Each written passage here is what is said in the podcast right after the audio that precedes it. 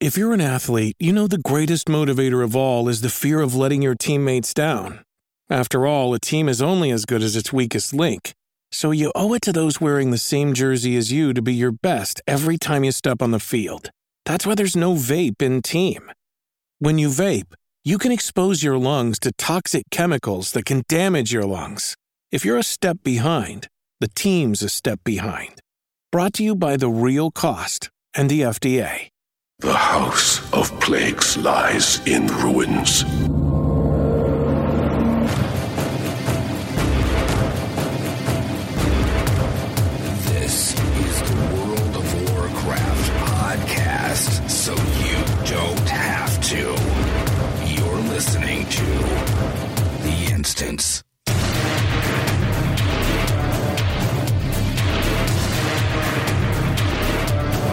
Everybody, welcome to or back to the instance. I don't know, maybe it's your first time. And if it is, welcome to the 15 year old podcast that knows what the hell you want, I guess, sort of, kind of, maybe. I don't know. I'm Scott Johnson, and it's October 9th, 2020. Joining me today, the long absent but always welcome Patrick Beja. Hello, Patrick. Hey, uh, so the intro said uh, the house of something, and I was like, wait, is this the intro? An intro from the House of Hades? Um, oh, no, you found a way to put the Hades conversation right in at the top. That's I can't stop talking about it. It's hard. Like I'm super tired. I'm on a WoW podcast. Yeah. I'm still talking about Hades. Yeah. Uh, really good game. Anyway, yes, I'm good. Uh, it's late. I'm tired. Yeah. Uh, because I am the parent of a small child, and also I'm very busy.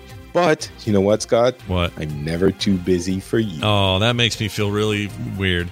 Hey, listen to this even, though too. I even put on a, a scarf. Oh yeah, look at that. All right, And look, we're living the dream here. Uh, Garrett's not here th- this week. He had a big deadline he had to do and deal with, and so You can tell the here. truth, Scott. You can say that Garrett was like, "What?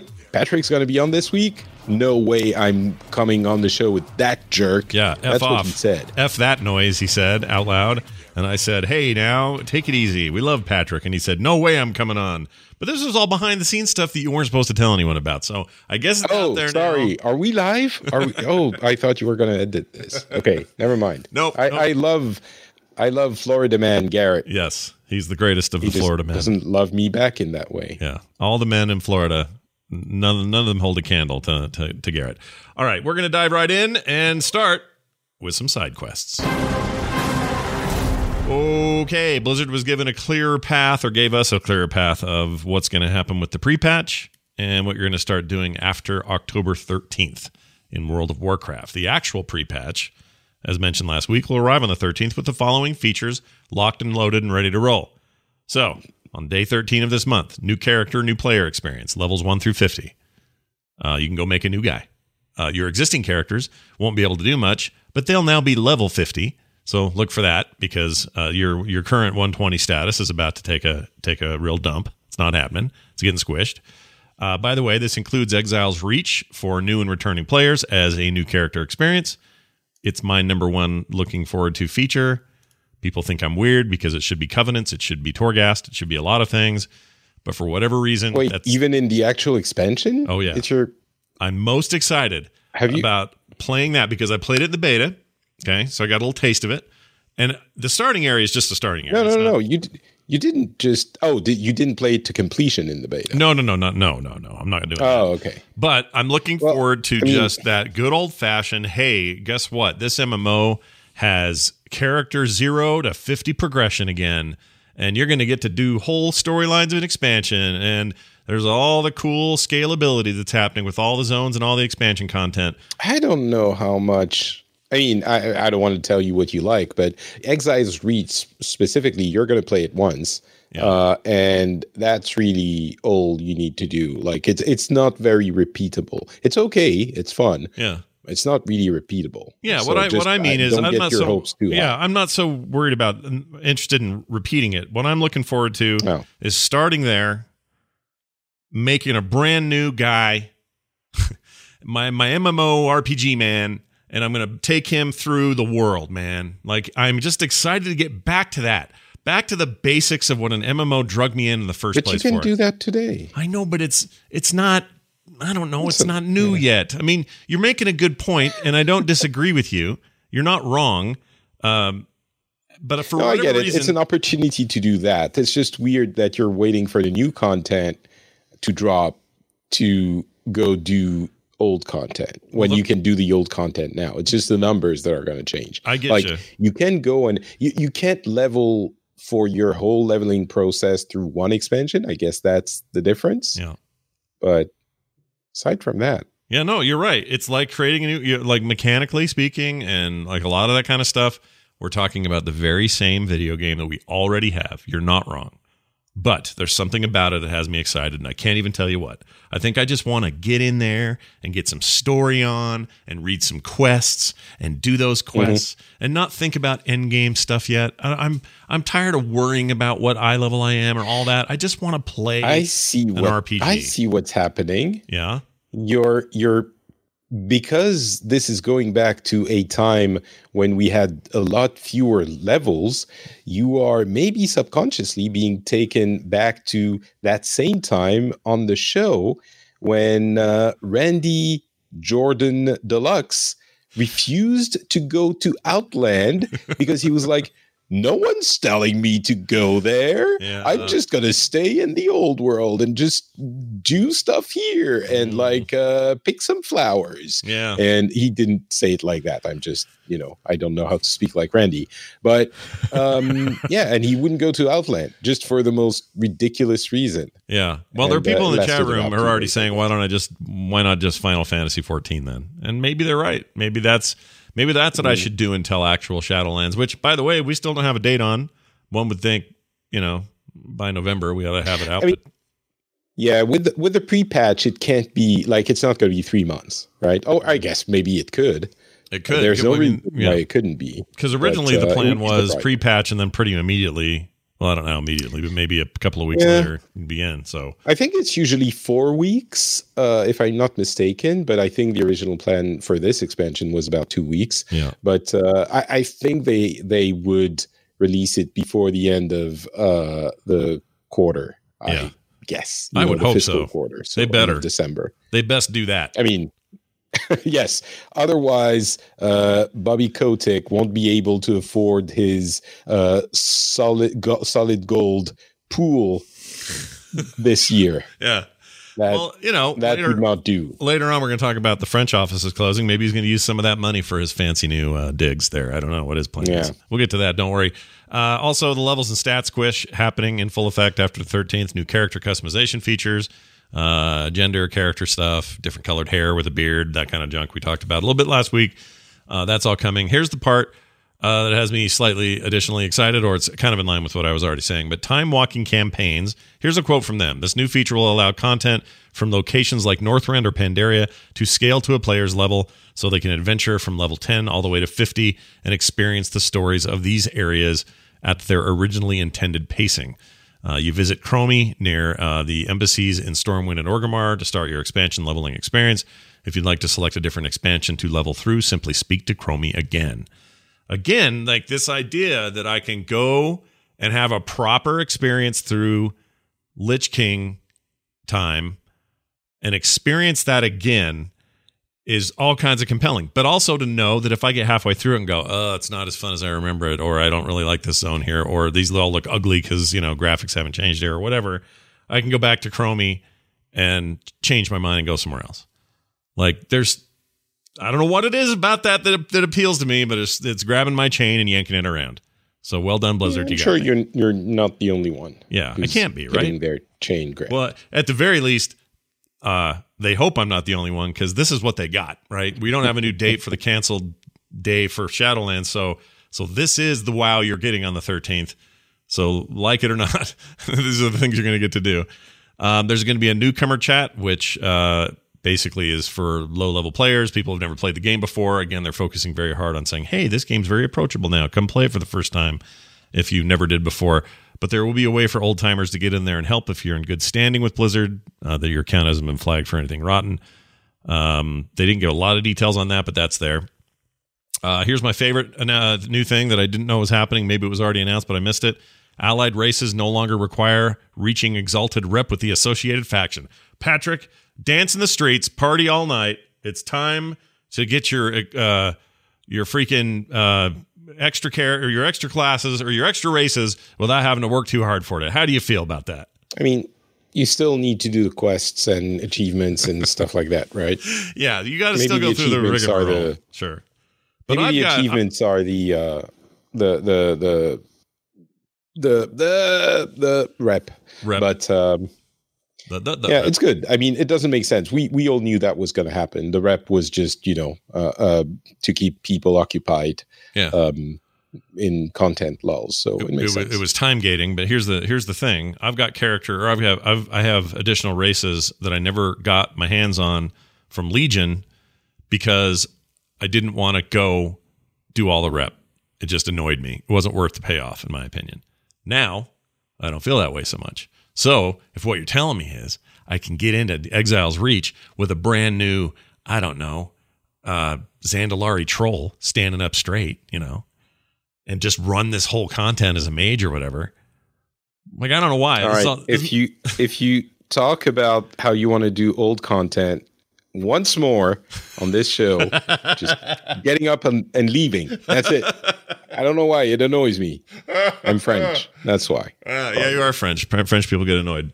Um, more on Yeah. that soon as well. We'll talk more about the annoyance of the French uh, later on in the show. Uh, also, let's see. Uh, tons of tweaks and changes to classes and abilities. We're not going to go through those in detail because there's a ton of them and they're on the WoW site, so you can go find those for yourself. And shortly after the pre patch, in their words, the Death Rising event will launch.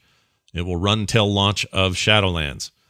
We don't know again with the dates, so shortly after is the best you're going to get, whatever that means. If it's if it's four days, um, it's not gonna. Oh, hey, my wife is here. Oh, I like your wife. Okay. She's better than you. He says hi. What? She's better than Uh, she's me? better than you. No. Yeah. She's she way is. better than you. Absolutely. Yeah, she's also Um, somewhat transparent because she's from Finland. Anyway, yes, Patrick, go ahead. Uh, what was I saying? You I know, I know. see my wife, and then I, I don't know what I was thinking anymore. I'm all like Yeah, flustered. took the wind out of you. I'm sure she feels that way about you when she what- sees you. Oh yes, the pat. No, the pre-patch the, and the the the event. I I don't see the event running for you know uh, two months, right? Yeah. Uh, uh, maybe it will, but um, I wouldn't expect it to. So I'm guessing it it's not going to be pushed back uh, as much as some people might have hoped. Yeah. But we'll see. Yeah, we'll see. Patrick, tell me about the Shadowlands Covenant ability location restriction. Yes, absolutely. I will. I have dreamed of nothing else for the past three weeks. Uh, Blizzard announced that the Shadowlands Covenant ability location restriction has been removed. Rejoice. Uh, for a hot minute there, you could only use your Covenant abilities in Shadowlands and nowhere else in the game. The change will show up in next week's beta update and represents a decision on an internally controversial topic for the team.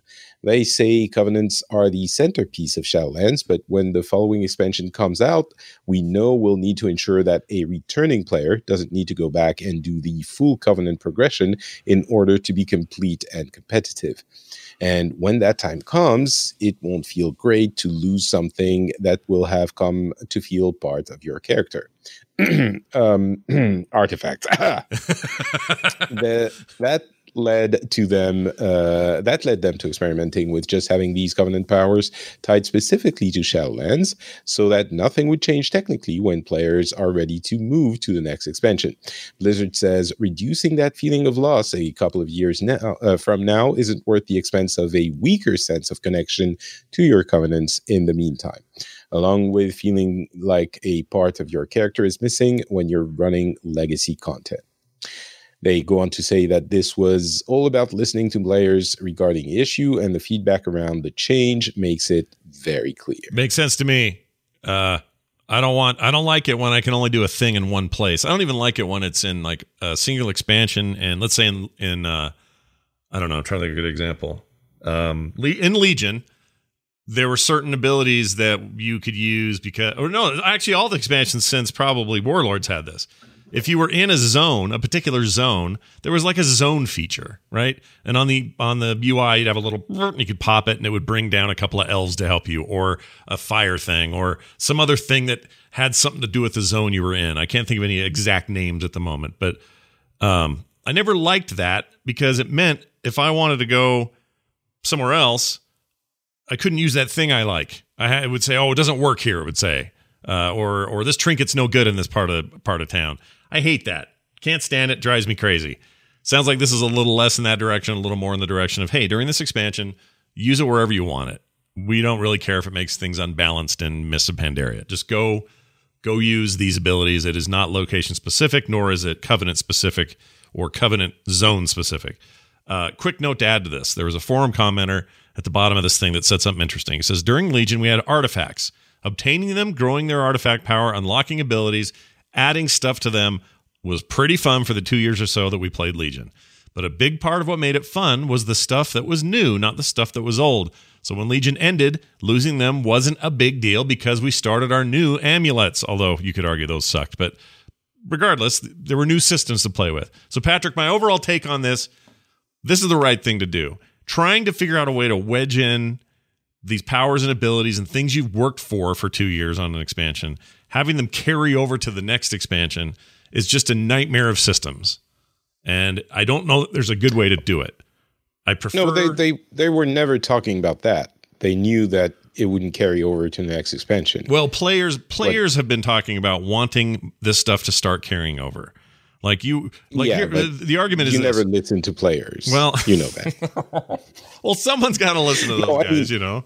I mean, I, I'm sure that idea has been expressed, but everyone knows that that can't really work because then you have a million. I mean, it could, of course, it could, but it becomes a little bit clunky. the The question now is, can you only use them in Shadowlands or use them in Shadowlands and everywhere else as Mhm. well? Yeah. And I think both can make sense. I think the version they're landing on now, using it everywhere, is more fun, and I'm glad they're choosing that. Just like you know, as your commenter is saying, and we refer to, just like artifacts. Yeah. Um, but it could have been just you know those covenants are in Shadowlands. They don't want to go out. They can't go out for lore reasons, whatever. Right. Um, yeah. Well, that's the problem. Some people think the lore reasons are just a too easy of an excuse to not. I don't, I don't know. I like you're totally right. Like it does, it's not feasible for them to carry these things forward. It was never feasible fe- feasible for us to still be doing garrisons unless you want to restructure the, the entire game around garrisons or something. Um, neither with the weapons in Legion. Like I don't know how that would have carried forward without again stacking these systems, and then we'd be doing it again from all from all the amulet crap we just went through, and then we'd have to do it again with all this new stuff coming out with covenants. So I think I prefer and the way. especially Yeah.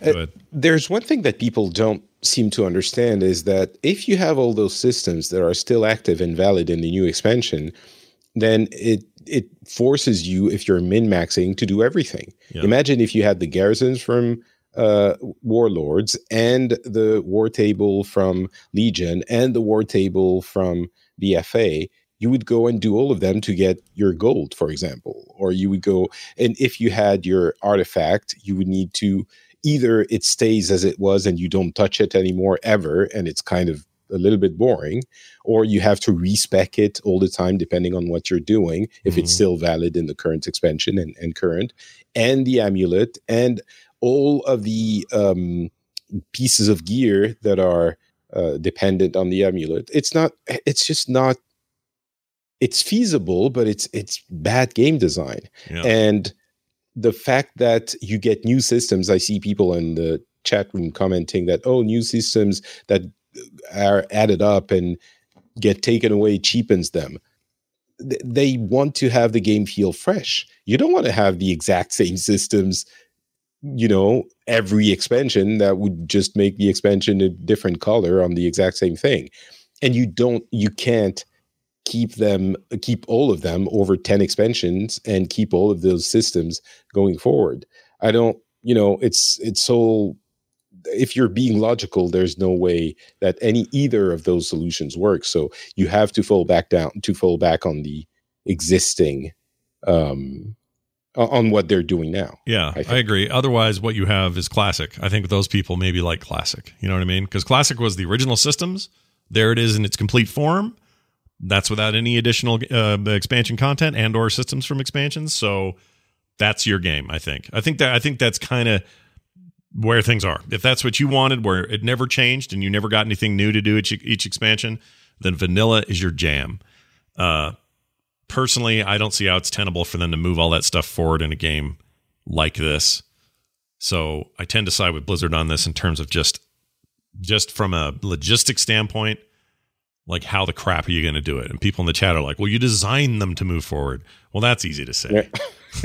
yes, just you know, it's the incredible argument of just make it good. Yeah, why don't Why don't you just make it? I don't mean to pick on you, uh, Snake. I'm sorry, but it, it, feels like that's what you're saying. Just make it good. It's not yeah. that hard, you know. Just just don't make it crap. Yeah. And we and, and we look, we want as less least amount of crap as possible. I'm totally with you there, but I just don't think it's well, it's just never as simple as saying, you know, just do it. Listen, so. in the same vein, I keep hearing about that 5G thing, right? Yeah, yeah. Like the new speeds, 5G, 5G. Why don't they just go immediately to 6G? That that is just ridiculous. Just make it 6G. Why do you need 5G? Okay? so yeah. Anyway, yeah, just why not? Why why why, why even bother? Let's just skip right over it. Hey, they went from uh, they went from Windows 8 to Windows 10. They could do it. They could do it here. Exactly. Skip that number. if listen, if Mi- Microsoft can do it, then anyone can. That's what yeah, I say. Yeah. Well, I, I think no nobody's gonna.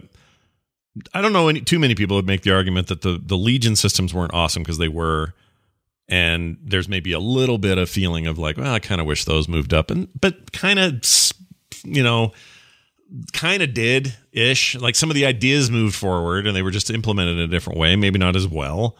Well, not maybe. I, I think definitely not as well. I mean. But.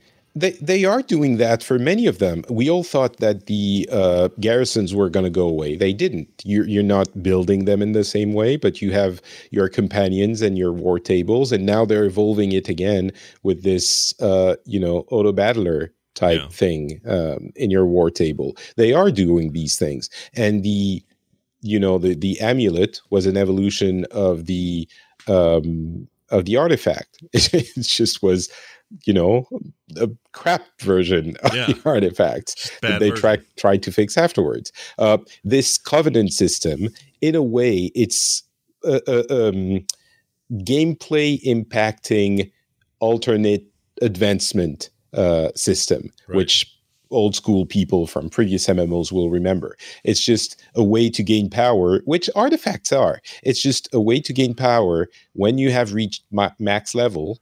Um, that is not just additional experience, but in a way, it kind of is. It is just an experience that doesn't add to your levels. Sure. Uh, it's it's all taking lessons from the previous thing and trying to make it look seem fresh again. Saying oh just keep everything the same and then and then add new things or improve them like do the artifact with keeping adding more and more talents to the artifact.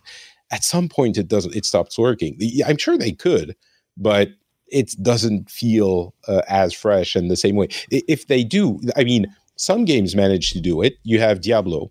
Um, yeah. it has stretched its system to the point that yeah, it, it's starting. It's not starting. It has become extremely dumb to keep pushing it. It's still fun, yeah. but it's the the same thing stretched to increase power over and over and over again. I think for an MMO like this that has been going on for 15 years or more, you do need something that that is more fresh. I mean, that is fresh in the uh, substance and in the uh, uh, form. Right. And that's what they're trying to do. Not always successful. I completely uh, grant you that. But well, if they want to keep things fresh, they've made something rotten that I want to tell you about, and that is a hunter change. And I took a little heat for this because I talked about it on Twitter, and people are like, "What's the problem? Uh, it's not a big deal." I'm annoyed by it, so I'm bringing it up. A little bummed about a hunter change. and I need to mention it. Uh, here's what Blizzard said. I'll give you the quote first. Hello. And this week's PTR, the Shadowlands beta builds, will include a 5% bonus damage component, which is, uh, was removed from the Hunter's Hunter's Mark ability. So, Hunter's Mark, you may remember it uh, way back in the day. You'd put it on a dude, and it meant you got uh, basically, it's not really a dot, but it was like a, a debuff so you could. No, it's a debuff. Yeah, or a buff a for debuff. you, debuff for them, exactly. And uh, it was great because it meant you were going to do more damage, and it meant that they were going to die quicker, and it was a it was a mechanic you had to apply and then reapply, and you know, it was basically a kind of a you know a cool thing the hunters don't get anymore. So I'm annoyed that they're taking it out. They say Hunter's Mark is a cool class ability with unique functionality that we don't want to get rid of, so we're adjusting it to be solely for utility as its core functionality. Uh, Hunter's Mark will remain on the global global cooldown, and it will still provide visibility against a stealthed target. Unquote. I think hunters need more buffs, dots, debuffs, more cool shit. That's what I want. I want stuff that makes me do things to things that isn't just shoot them. So don't take away my damage buff from my hunter's mark. That was going to feel like 2004, yo. And I know I could go play, you know, classic and get the old thrill back, but come on, man. don't take it away. You could have figured out a way to balance that out so that just a 5% bonus wasn't going to be a problem. Let's get it in there. Keep it yes, in. It would have been very easy. Just do the 5% yeah. bonus thing and just nerf every hunter ability by 5%. so you get to the same result. You know, one to giveth and you taketh away, or however the old phrase goes.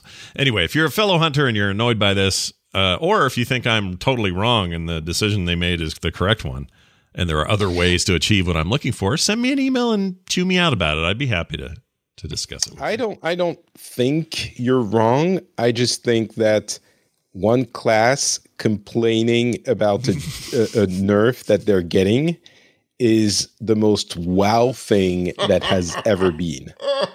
You're not ever. wrong. So you're, thank you for you're that. absolutely correct about correct about that. That's true. All right, let's talk about uh mythic mount drops. Boy, boy, oh boy, I'm so happy to hear they're going to be 100% drops from here until the end of time. Oh wait, it's not true. Well, Patrick, tell me well, what's going on. Scott. Yeah. Blizzard made an important clarifications regarding mythic mount drops uh, from now until Shadowlands. When Shadowlands is out officially, the drop rates of on mythic raid boss mounts will drop to just one percent. Until then, you'll have a hundred percent drop rate. So if you still have lots of time, so you still have lots of time to get your mount collection where you want it ahead of the expansion. As a reminder, this is just one set of items that will become either impossible or less likely to get after the expansion hits. So get your stuff while it's the getting's good. Yeah. Get in there now. I mean, if you're going to go, I'm not, is there a bigger drop between 100% and one? I guess zero would be the lower way to go, but uh, that's uh, that's a bummer. It kind of got me just- going, you know, maybe I should get carried and go, go get some of the mounts that I want off of some of those runs, but it's not going to happen. It's um, you know, you you always have this. uh, It's difficult because it's mythic, uh, but hopefully at some point, maybe not this expansion, but the next one, you'll be able to one man these. You know, many of these. Mhm. Um, it's just like trying to get invincible. Is it invincible? Invincible. Yes, yeah. the Arthas, horse. Arthas mount. Yeah. Um, Not to be confused Yeah, with the just like that. amazing song that Russell Brower wrote uh, called Invincible. It's an amazing piece of music, but uh, it's about the horse. So, so yeah. well, uh, good luck, everybody trying to get their shit on there because it seems like a giant pain to me. All right, now this. Let's get to our main quest today. Activision Blizzard is shutting down their French offices, uh, specifically the ones located in Versailles. Am I saying it right? Versailles. Versailles. Yeah. Sorry. Uh, it's almost the same. I know, but Americans do it bad. Um, anyway, thankfully, we've, uh, well, we literally have somebody here today who's worked in that office, like knows that place up and down. And it wasn't that many years ago. So I'm pretty excited to get to a better understanding how this stuff sort of works over there. But um, moreover, I want to know what this means for Blizzard as a worldwide company and Europe in particular and that sort of thing. So to get to some of the details, the office located in, in Versailles employed about 400 people as of 2019. That was the head count. And uh, they handled marketing, customer support, localization, other stuff for games that Activision slash Blizzard would release and publish in Europe. Um, and there were not long ago, before the COVID 19 pandemic, there were plans to move about half of those people to London um, and sort of integrate them over there. But the Brexit stuff that's going on, plus COVID 19, pretty much put a halt to all of those plans. So that didn't end up happening. To give you a little bit of history, starting in 1998, Blizzard was owned by Vivendi SA. This was a French based conglomerate. And during that time, during the ownership uh, that they shared at that time, the company released a string of very, very popular games. You probably know them all StarCraft, StarCraft Brood War, Diablo 2 and its expansion, and of course, World of Warcraft. You, you could argue those were the salad days of Blizzard. Some of the best stuff happened uh, during those days. Although I'm not saying there's a correlation, but you know, anyway, that was the time. In 2008, uh, Vivendi's game division merged with Activision to form Activision Blizzard, which was then divested from Vivendi completely in 2013. I thought that was way sooner, but that wasn't that long ago. Anyway. No, it's just Vivendi. Vivendi kept some of the stocks uh, and then sold everything in 2013, I believe. Right, they're completely out out of that. They have no stock in the company anymore. Um, one tiny note: the company also closed their Hague offices, uh, the offices they had in the Hague earlier this year very quietly. They didn't really say anything about it, um, but those are gone as well. Now, on to how this stuff works and why it matters. I'm going to pass this over to Patrick and ask some questions because I know this already, but I but I don't know it as well as you do. The way labor laws work here in America, let's say they shut down Irvine, which would be crazy, or let's say they shut down their their Austin offices.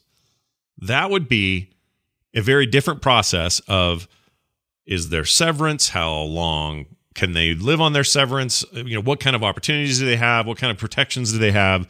Labor protections, that sort of stuff, are very different than what happens in France. So explain how that works and why maybe some of these knee jerk Twitter reactions of like, I can't believe it. They're once again victimizing their employees or whatever. Why, why is it maybe more complicated than that? I mean, it's not. It's not good. Uh, I'm not here to say that all of this is good, and it's certainly. I, I think there are two elements, and the first one is gonna. Uh, the second one is gonna be the relationship between Activision and Blizzard, and how this shows that it's evolving. Mm-hmm. Um, and I'll have a lot to say about that as well. But it's true that um, I think the way people think about the, things like this uh, when they come from a, an American context is maybe not exactly appropriate, and they might have some knee jerk reactions that are not um, justified in the same way. Now, caveat uh, pre, to preface this, it's never fun losing your job, and certainly when you look at it from France it's not like everyone's like, oh, cool, okay, never mind, whatever. It's we have labor laws that make it all not a problem. That's not what I'm saying. It's people are quite angry about this, and it's not cool when a big corporation that's making a lot of money is deciding to shut down an office just to uh, presumably uh, make more money and have more profits. So uh, please understand that this is not what I'm saying. However, when you look at it from the US, um, the the when you're let go you're very often left in the dust with nothing.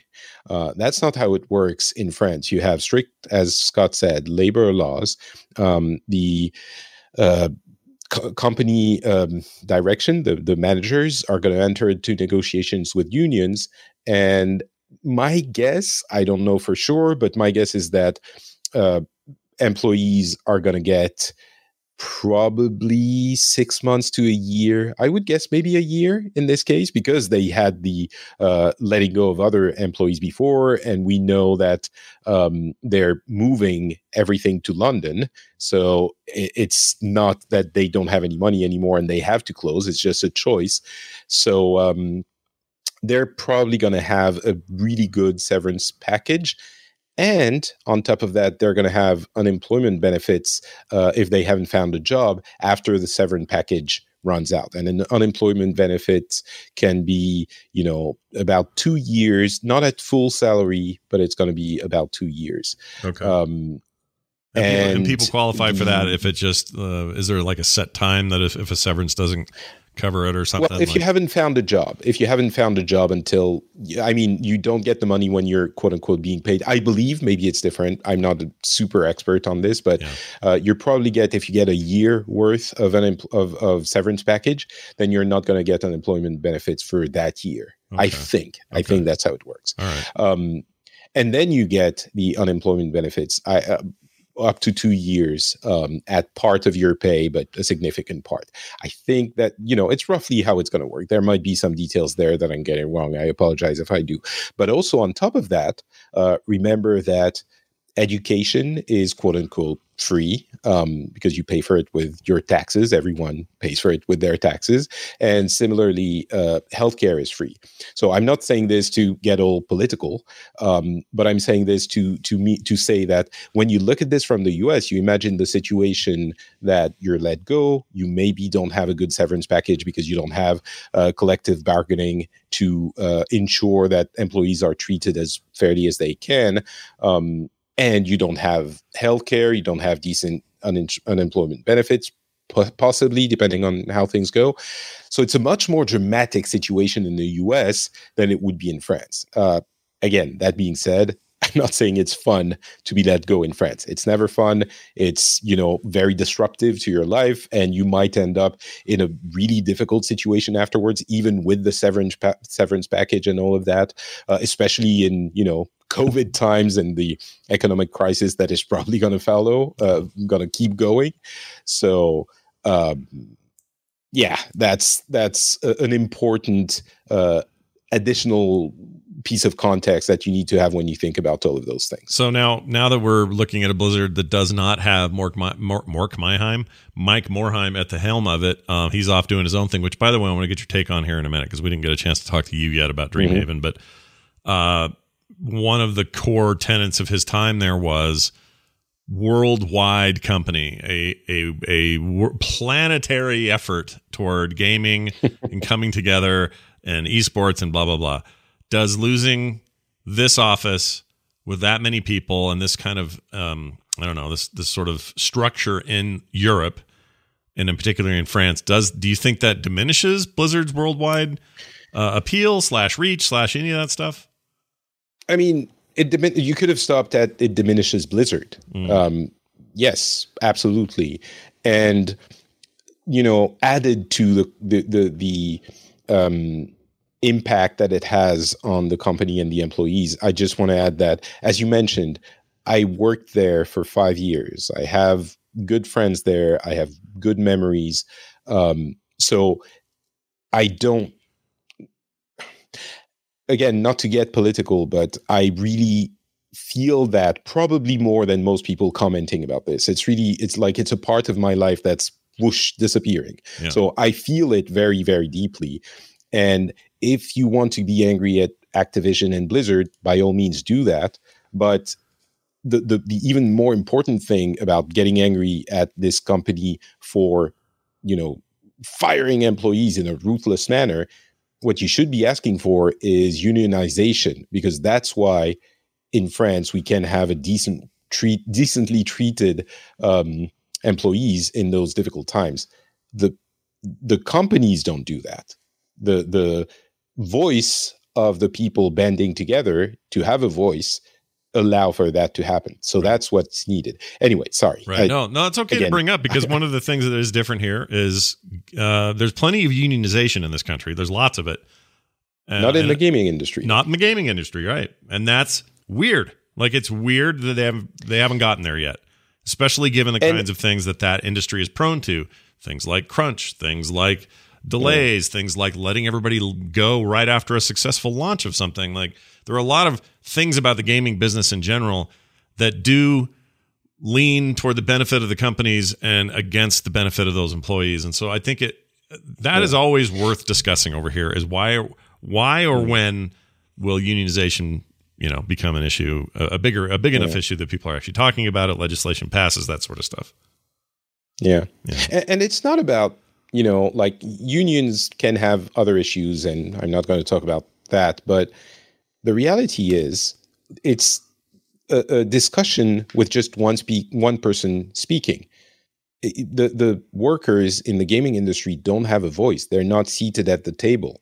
They they're not represented because right. they don't have a common voice and that's the main issue there. Yeah. so contrast that with everything i said about you know people in france being treated fairly and all of that and the situation in the us and anyway, uh, going back to the question about Morhaime, um, absolutely, it is a very important aspect of Blizzard that um, let's use Morhaime to personalize this for sure. the sake of the argument.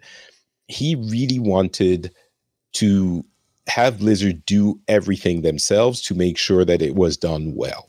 Yeah. And that is why there is the European HQ in Paris to make sure that in Europe there are teams of people that can ensure uh, things are done well be it you know PR marketing merchandising that there is quality control on the boxes that you uh, manufacture you know things like that um, uh, maybe some people know the anecdote, but the reason it happened was that I believe it was Diablo that was published in Europe by a third party publisher that they had a contract with. Right. And uh, there was an issue with the manuals. I think the issue was the copy protection where you had to find the. Um, na- the the word you know line four word seven um, Yeah. was not taken into account when it was translated so the copy protection was borked uh, because the manual didn't fit the word that was requested Yeah. when that happened uh, i believe it was morhaime personally who was like okay f this we're going to do it ourselves Yeah. right so the fact that blizzard europe disappears is significant because it means that automatically there won't be the same care uh, that is going to be put into these kinds of things. And it's uh, obviously it's not about boxes and physical manuals anymore. Um, but and maybe they don't need as many people and maybe the people in london uh, are going to do just as good a job. It wasn't clear when you described it but uh, the functions are being moved to london to the london activision blizzard king offices Yeah, that's happening Um, regardless, so- right? Like we're the positions or sorry, the responsibilities are being moved now, just not the people. The relocation of the people is not happening now. Well, from from what I know, um, I think the people could move if they wanted to. I think their jobs, for some of them at least, it's not clear because they haven't started negotiations yet. Uh, maybe some of them could move, but no one wants to, right? You don't want to uproot your life and go to the UK uh, at a time when Brexit is happening. You're leaving the EU, uh, which is a, another big problem. And again, this is not to get political; it's the realities of the choices that are given to people. Yeah. Um, but so the the consequence of this is that uh, is that the functions that were previously occupied by Blizzard employees, employees, uh, Blizzard Entertainment employees, look like they're going to be consolidated into Activision Blizzard, Activision Blizzard King uh, employees. So I, I can speak about uh, PR specifically because that's what where I was working, but um, it's looking like uh, Activision Blizzard King employees, PR people, marketing people are going to be managing um, the the one or two games that Activision puts out every year. And the I was going to say one game that Blizzard puts out, but really, if you take away expansions, it's the zero games that Blizzard puts out. Yeah. Um, so we can come back to that in a second. But the the other important and sorry I speak a lot, but it's No, no, no. lot This is good. That's here. why I was so glad you were coming on today because I I have zero expertise in this area, and it's good to hear from someone who knows more. The the other really important thing about the way Blizzard functions is that it works in a way that is very different from most other companies, and of course, video game companies, but companies in general. Um, usually, you have two main uh, power sources, uh, seats of power in a company. It's product and marketing. Yeah, Uh, you know, in the wide sense. sure. And usually the marketing uh, people set the agenda, you know, when things are released, of course, in, in discussion with the product people. But when they say the game is coming out on that date, then it's coming out. And no matter how what state it is in, and same with other types of product. At Blizzard and a few, you know, a handful of other companies, um, Steam comes to mind, uh, maybe Apple, arguably, et cetera, et cetera Sure. the product people have the last say. And at Blizzard, certainly I felt that in my time working there. Um, it is incredibly annoying how much power the devs have. When I say product, I mean the devs, of course. Yeah. And the devs, the game directors, are responsible for everything on the games, which makes it really annoying to get anything done when you're not in Irvine because you need approval for everything. Like not just the release schedule, of course, which is part of that, but even things like merch and interviews and events. Like they approve everything. Um, and and that is not the way I think uh, a company like Activision works. I think the uh, marketing people have more power, and it's never one hundred percent, of course. But I, I guess um, the marketing department decides on those things, uh, and and of course, you know the devs have power in in at Activision as well. I'm certain, but um, I wonder how the Blizzard culture that is remaining in Irvine with uh, devs of them deciding is going to jive with the now Activision Blizzard culture at Activision uh, of the marketing people who are used to deciding. And it's entirely possible that, you know, the Activision people, if they end up getting those roles of Blizzard PR and marketing and merch and community and everything, they're, you know, they know, you know, Blizzard is special and we don't mess with their decisions. Maybe, um, but I, it seems like that would be a, a bunch of interesting conversations. I Yeah. guess. Yeah, I would think so. Um, there's a lot more to say, and I want to say a lot more, but I'm going to stop to let you get a couple words in. well, I have so I have uh, I have this question. Well, let's actually throw it back to Morhaime. Do you do you think that lessons, whatever lessons are learned by his time and tenure as founder and long running CEO of Blizzard, and seeing it through its raw times all the way up through its its you know bounteous success times, and then its tumultuous sort of final years times.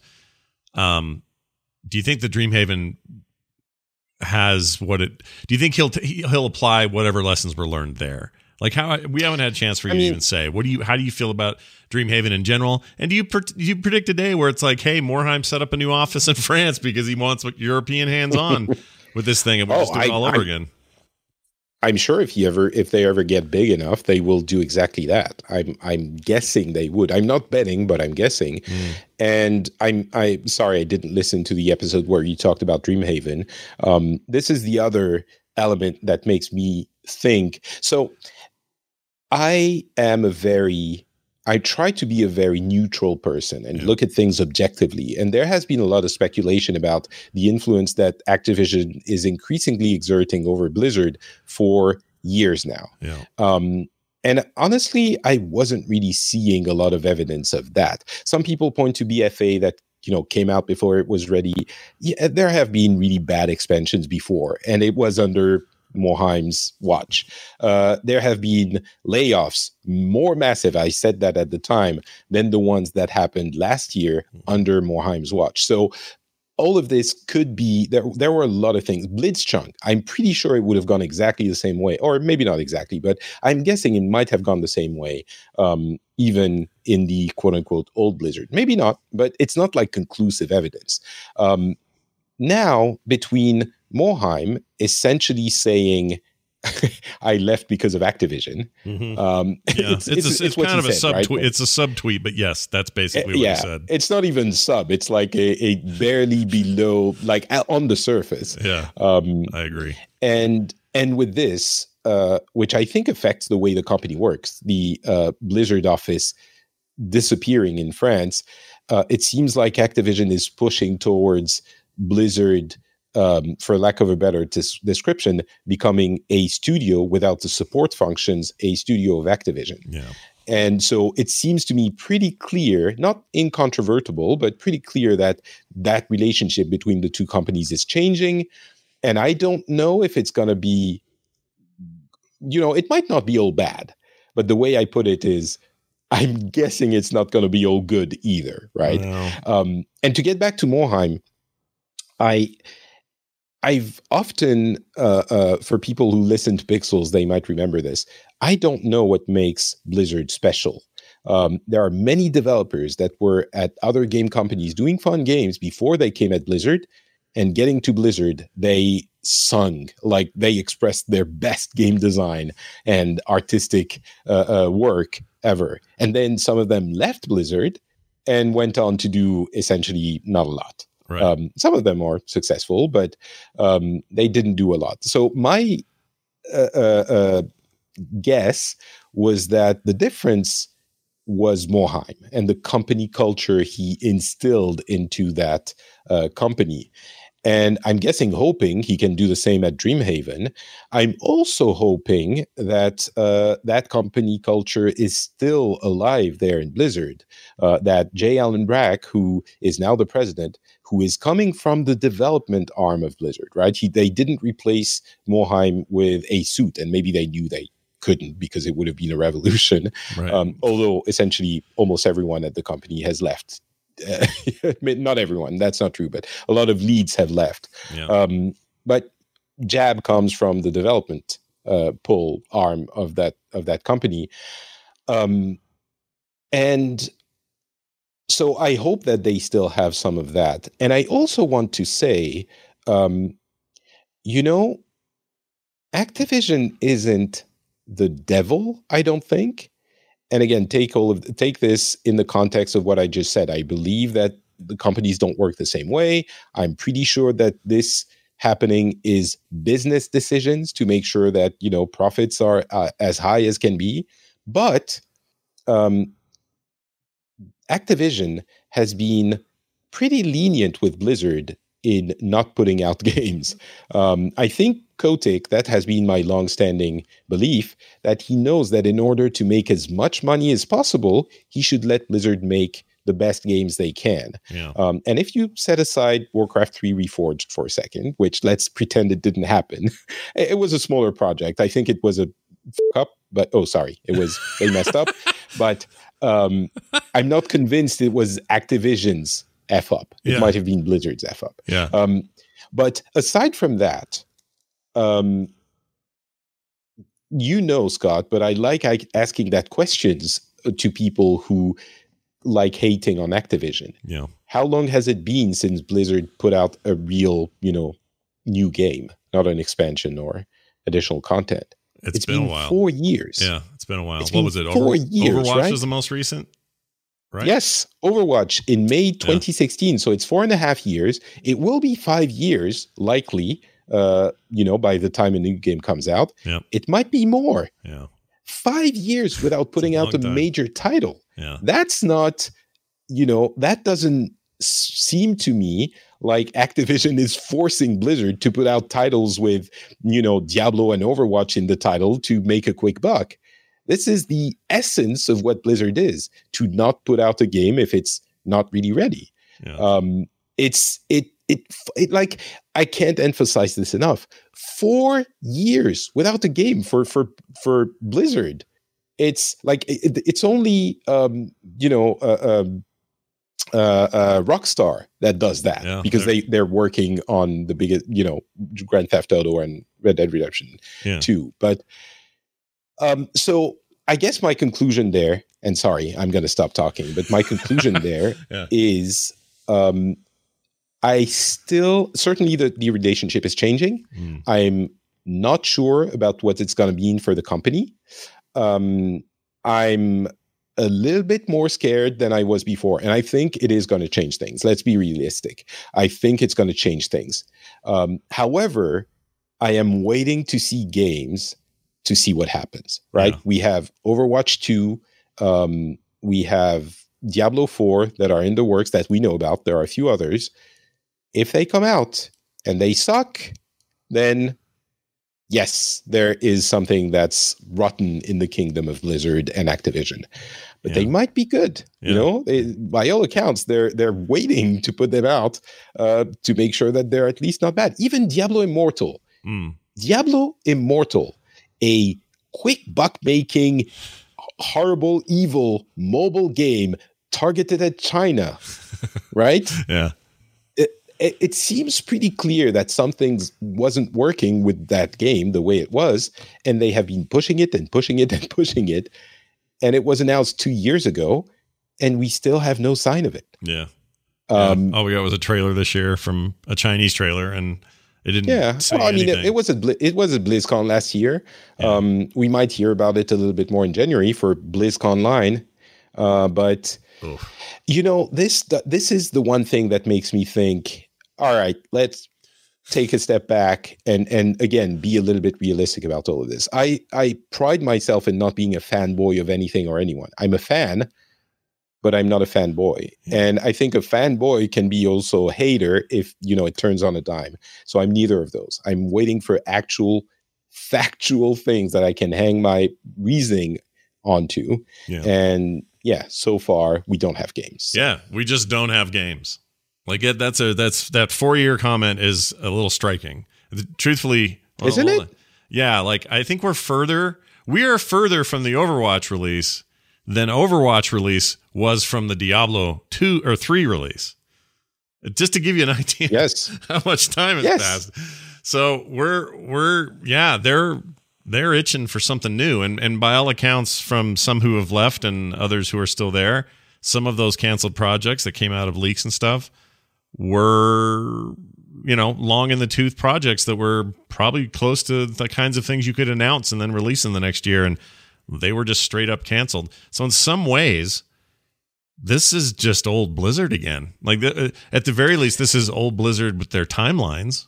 And so this idea that this concept that they're just rushing things through doesn't hold water. There's nothing they've rushed through. There's nothing to rush through.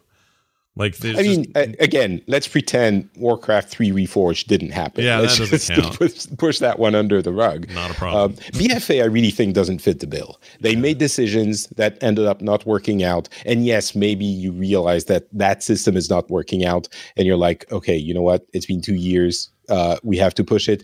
It's it, it has happened before in WoW expansions. WoW expansions are like the ticking clock that they never reached one year for, and they're like, we can't do more than two years for an expansion in WoW. And if they did, I can guarantee you that there would be a lot of people much angrier than the people who are angry about the expansion not being great. yeah, I um, agree. It would be bad. But even even on the business side, if we look at it a little bit more coldly, you're not getting a massive, you know, a, a big income on a new release for four years. If you look at it from that angle, it's a lot more understandable that they're like, do we really need the 400 people twiddling their, th- their thumbs in Versailles? Again, they're my friends. I, I, I work there. It's a part of my life that is vanishing. I'm not liking it. yeah, But four years, five years, maybe Five years, more yeah. without a game. I, and I would love for it. It really concerns me that these functions are going to Activision Blizzard people. yeah, But like, yeah. Anyway. yeah. It's pretty insane. It's an intense uh, moment. All right. Get, I need to know if you're with me or against me on my prediction. And you didn't hear it, so you don't know what this is. Here's my prediction. My prediction is even though Bonfire is Rob Pardo's thing and they left a long time ago, a lot, you know, it's been what, two, three years now since that thing was founded. I think Dreamhaven puts a game out before Bonfire Games does. What do you think? I mean? I I don't think bon- Bonfire is gonna put a game out this generation of console. They're gonna wait for the next one. Like you know, don't do five G, do six G. Why are you even bothering?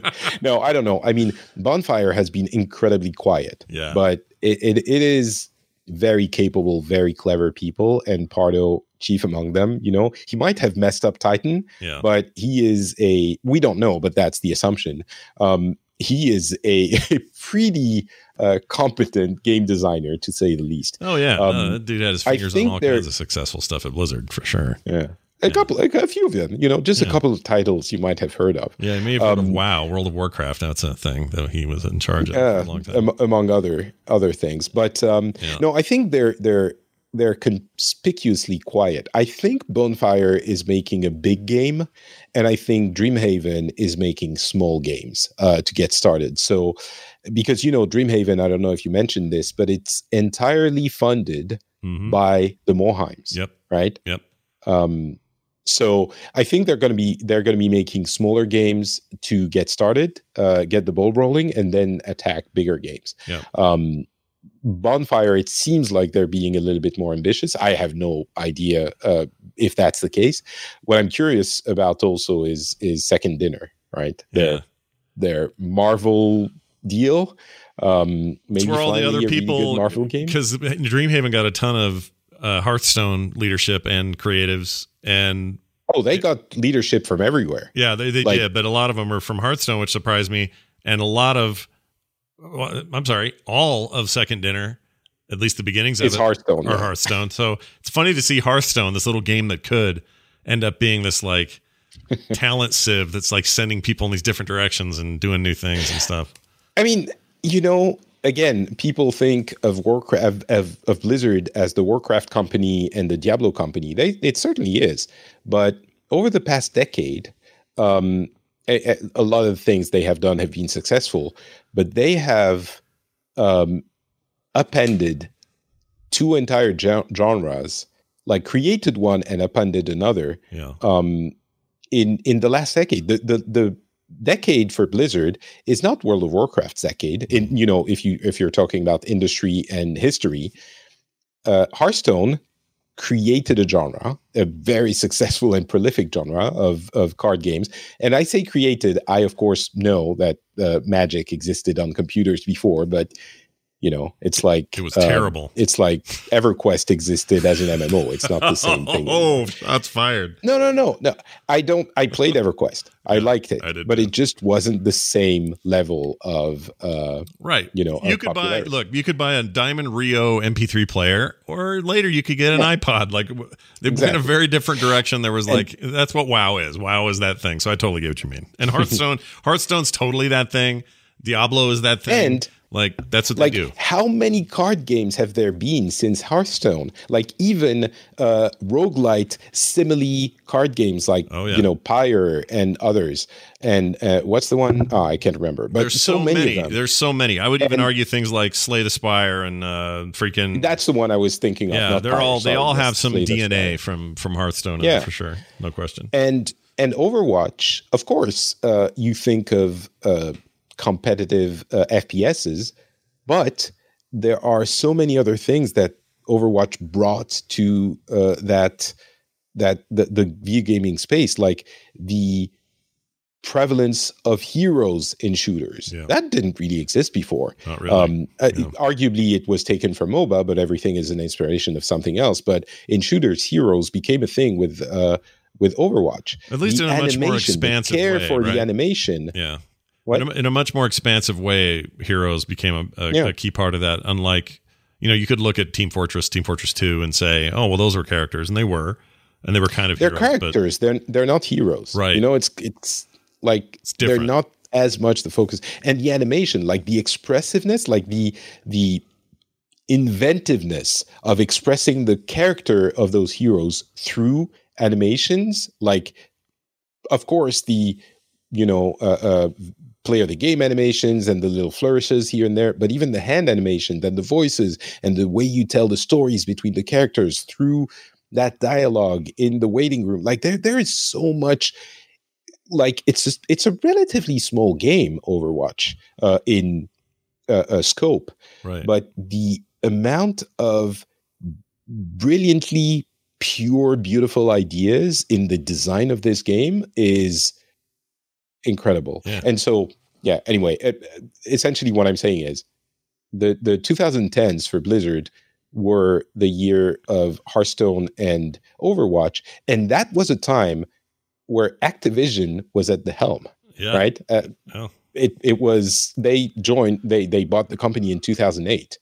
Um, so and people have been uh, calling Doom on Blizzard since 2008. Now, since the at some point happened. they might be right, and it seems like we're getting closer to a point where Activision is indeed exerting more influence. So maybe it's happening now, yeah. but yeah, it's it's so yeah, easy to jump to those conclusions. But you're right. It seems like it seems like the pattern is like the usual pattern. The big difference is yeah, we saw some big major creative names drop out and leave. Metzen left and others left, and a lot of them. Yeah, yeah. I mean, if I'm being honest, it's who's left. Like, I, don't want to disparage the people who are left, but the, the people we know, the people who made their name at Blizzard or in, in, increased their names, uh, there's like Jeff Kaplan, pretty big name, Tom, Tom Chilton, Cory Stockton. Yeah. That's the people I want to know what they're doing. But everyone else who was a big name at Blizzard, they're you know either at bonfire uh, second dinner or Dreamhaven. Yeah. Like it's or, that means something. Yeah. Like the exodus is not insignificant. No, not at all. I mean, Greg's Greg's case off to Riot and you know Riot's. Oh, that was a long time ago. That was different. It was. That but was. I, but I kind of see him as the first dude. Like that was 2014. No, I. You don't I, I really don't think so. I, I think the reason uh, Greg Street left, and you know he's he's kind of confirmed this on Twitter a, a number of times. He wanted to make hardcore gamers targeted games. Yeah. Um, and Blizzard is in the uh, accessible arcadey game with depth, but arcadey game, Mm. and it's just not the kind of game he wanted to design. I I think that's the the reason he left. Yeah. Yeah. It's also I don't know. There there there are some companies who now replicate Blizzard in terms of their following, their uh, fan devotion, their quality of product. Like that's happening in other places more than it used to. Blizzard used to be this one shining example, right? Like nobody was like that. And now it feels like there's way more like that. And sometimes they're really small Really? teams. Which ones? Oh, things like Oh, I would probably say the guys who made um Hades, uh, Super Giant Games, I would put in that category. They're small, you know. They're I think they're like a fifty. They're yeah, 50 they're so small though. They're small, but there's a shared lineage of start small but blow people's minds even with your various first project and everything they put out is so polished and so complete That's and even when they do a process of early access like they did with with this most recent game hades um that game that game felt finished from day one it was obvious they were going to tweak and, and tune but really it was just tuning and you know but but like graphics and animation and music and voice and gameplay all of it feels so finely tuned. That reminds me of the blizzard way or the blizzard way i have in my head. And um, i think there's other there there some i can't think of at the moment but there are other small studios like that. And when i say small i think those guys are like 100 people now or something. They're not huge but they're you know they're they're pretty small. Um the, that gives that just i don't know. I like that. I like that some have figured out what what their culture should be and their and their games seem to reflect that. And if if there was one thing um it seems like Morhaime would do different if he had to do it all over again is it's not have this ownership of you know having other companies who had to fit the flip the bill for everything because he just wasn't in a Oh, position I- to do it you know? I think I think Morhaime is never going to sell Dreamhaven ever. oh yeah that'll never happen. Not once. Um, I- like the whole point of it I, I think not what's going to happen is they will put out a couple of games uh, and get uh, uh, raise some capital um, that will be no more than forty nine percent of the voting rights at the company. oh yeah That and Even he will they- raise yeah. capital. Like he's not going to just finance this. Oh, maybe he will, but I think he will raise capital. But he's going to wait um, to have a couple of games out, and he will not relinquish the, no the Plus, control he'll, of that. he'll company he'll ever. he'll design those in a way that is it is 100 percent favored in their direction. Like like these are the lessons that Yeah. they'll that they'll learn and take away. I, I hope. I mean, it's all speculation. he's going to do a, a Zuckerberg and go like, I have uh, two percent of the shares, but I have fifty one percent of the voting rights. So Yeah. off. there you go. Screw off, Yeah. everybody. Well, speaking of uh, talent at Blizzard and possibly big revealing things. This is way too much lead up, but uh, Chris Metzen and I are sitting down for another interview uh, this coming Tuesday. It will not be live streamed, but it will be on the podcast feed uh, shortly thereafter, either Tuesday right after or sometime Wednesday. Uh, it just sort of depends on a couple of of timing issues that we're still working out. But um, if you want to know what Chris has been up to and what he might be up to next, boy howdy, you're going to want to hear this interview. That's on uh, Tuesday this coming week, which I guess is the 12th, 13th, whatever it is, I mean, something like that. he's he's going to Dreamhaven, right? No. And uh, then he's going to call up uh, Samwise Didier, and uh, they're going to. I mean, they have. Oh well, Metzen was never in the band, but they have Sigaty there. They have They Sigaty. need Didier. They have Morhaime, and they need uh, Berggren. Yeah, and they have uh, level seventy elite tor- Tauren. yeah, if you're again. looking for if Um, you're looking for a Tauren Chieftain reuni- uh, reunite, that seems like it's possible uh, over at Dreamhaven. I can say with some authority though just- that he is not going there. But uh, that is to say, Metzen is not. Uh, No, well, okay, but uh, what is Didier doing? Like he, I, I see him like just in a cave at Blizzard, eating like uh, uh, chips and and going like, "You will never get me out of here. I'm just staying here on my couch, and I'm comfortable, and I am not moving." That's Well- what I think Samwise Didier is doing. let's say this. Let's say let's say this interview will reveal some of your the answers to the questions you have and possibly more that you didn't know you had. Let's Excellent. find out together He- this coming Tuesday. Yes, Patrick, go ahead. He's gonna he's gonna paint Warhammer figurines for a living.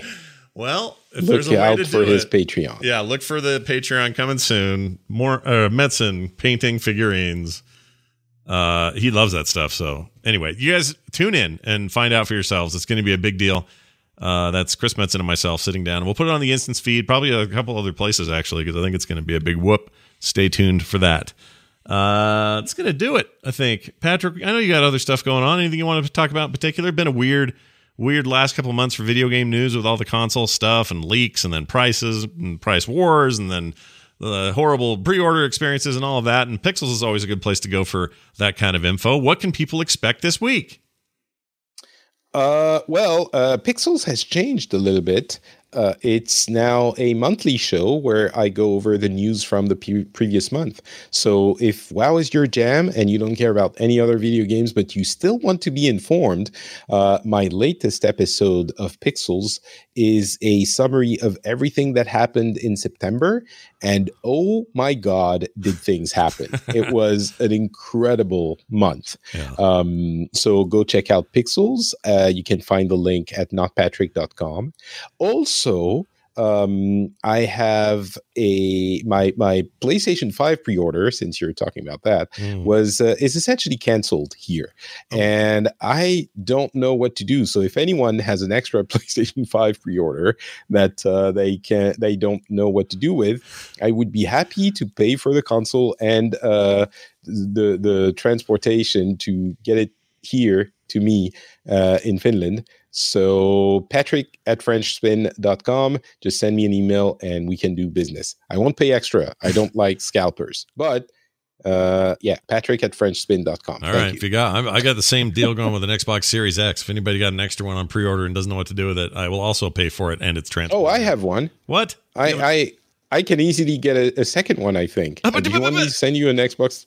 Yes, and I'll. Uh, yes, I'm. I'm ready. Let's do it. Well, yes. Okay, you you send me your PlayStation Five, and I send you an. I. I'm gonna go. Um, I'm gonna go see if I can find an Xbox Series X. Do you want one? Yeah, I really do. Legit. Are they different in uh, different territories though? Like, um, I don't think so. No, Okay. I think the you know uh, the territory locking is a thing of the past. I don't need to have a like a, So- um, a PAL television or whatever the stupid format's called or whatever. No, you do not. Let me let me see if it's still. Well, we'll we'll talk. all right, we'll, talk. We'll talk. Uh, Because all in right. Europe we don't care about Xbox, so we have many many of them available. Yeah, you guys got a lot of Xboxes. Over here, not so much. Things went a little nuts on this side. All right. Well, that sounds great. Uh, very excited to hear more. That's going to do it for the show today, everybody. Thank you for being here. Theinstance.net is our website. You're encouraged to go there if you're looking for anything. You're like trying to contact us, whatever. Uh, you can find Patrick at Not Patrick on Twitter. I'm at Scott Johnson. Garrett, who's normally here, is at Garrett Art. And the show is at Instance Show. And if you're looking to support us, you can do that at theinstance.net as well. All the details are there. That's going to do it for us, for me, for Patrick, and for all the people happy about the 13th and their new characters they're going to make. We'll see you next time.